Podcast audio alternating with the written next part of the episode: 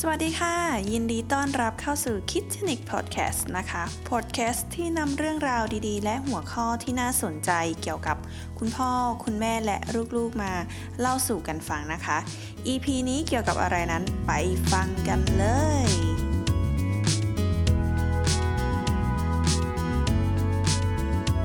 สาระน่ารู้ใน EP นี้นะคะ เรามาพูดคุยกันเรื่องการเตรียมตัวก่อนการตั้งครรภ์นั่นเองนะคะ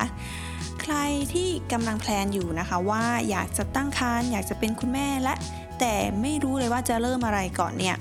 ออยากจะบอกว่าสาระน่ารู้ในวันนี้นี่คือมีประโยชน์มาก ๆ กันเลยทีเดียวนะคะ อันดับแรกนะคะก็คือการปฏิบัติตัวแบบเบสิกที่สุดเลยนะคะ ก็คือ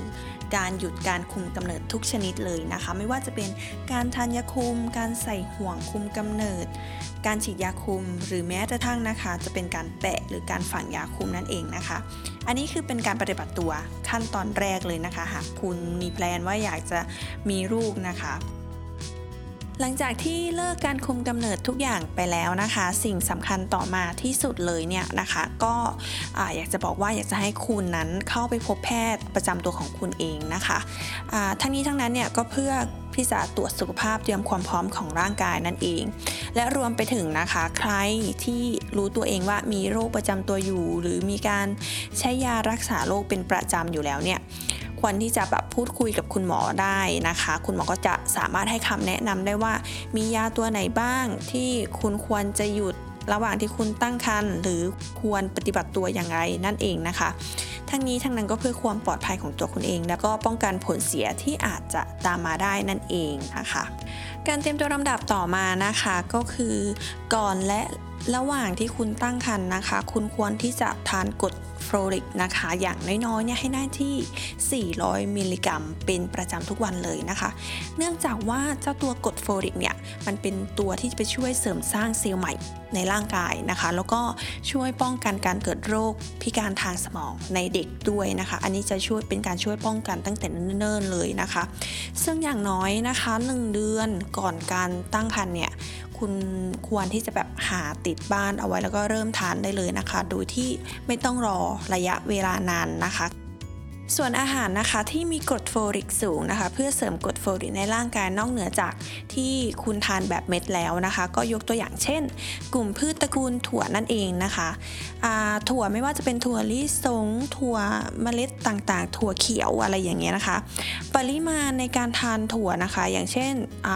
ยกตัวอย่าง เช่นว่าถั่ว 1 ถ้วยนะคะ หรือที่ปริมาณ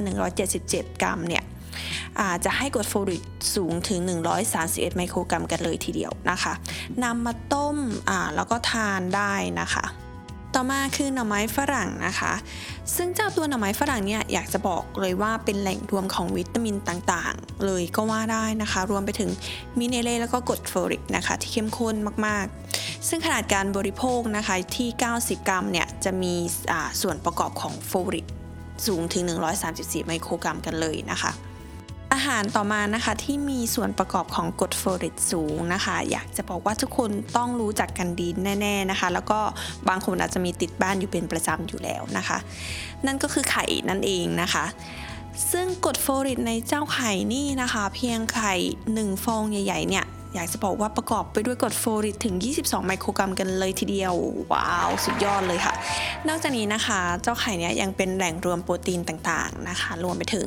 วิตามิน B12 ซีลีเนียม และไรโบฟลาวินนะคะ ซึ่งมีประโยชน์รอบด้านมาก ๆ เลยนะคะ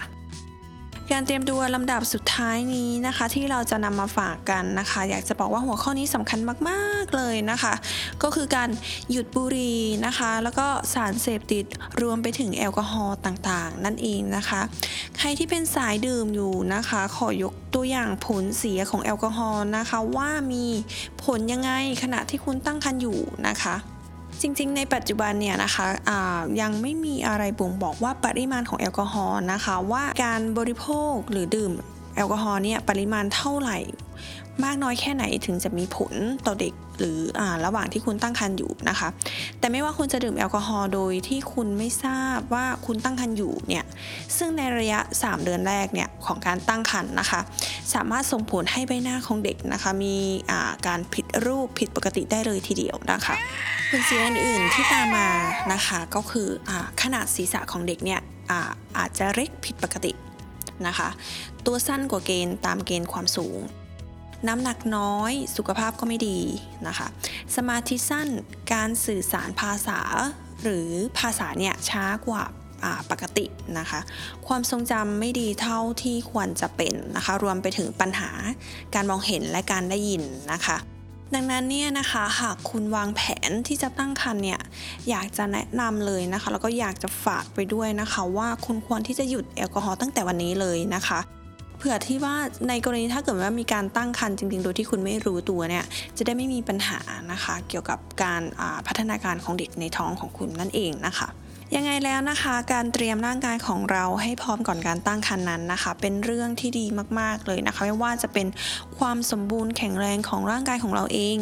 หาสุขภาพของเราดีอยู่แล้วนะคะ ก็ย่อมส่งผลให้ลูกน้อยของเรามีสุขภาพที่ดีไปด้วยนะคะ และสาระน่ารู้เกี่ยวกับการเตรียมตัวก่อนการตั้งครรภ์นะคะ ที่เราได้รวบรวมมาฝากคุณผู้ฟังวันนี้นะคะ ก็จบลงแล้วนะคะยังไงเราขออวยพรนะคะ ให้ใครที่กำลังแพลนที่จะตั้งครรภ์กันอยู่อยู่นะคะ ก็ขอให้โชคดีนะคะ แล้วก็ประสบผลสำเร็จนะคะ หวังว่า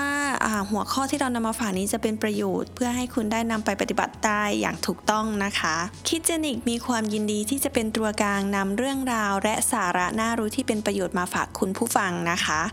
EP หน้านะคะพบกันเร็วๆนี้นะคะ ส่วนเนื้อหาจะเป็นอะไรนั้นขออุบไว้ก่อนนะคะ ยังไงอย่าลืมเข้ามารับฟังกันอีกนะคะ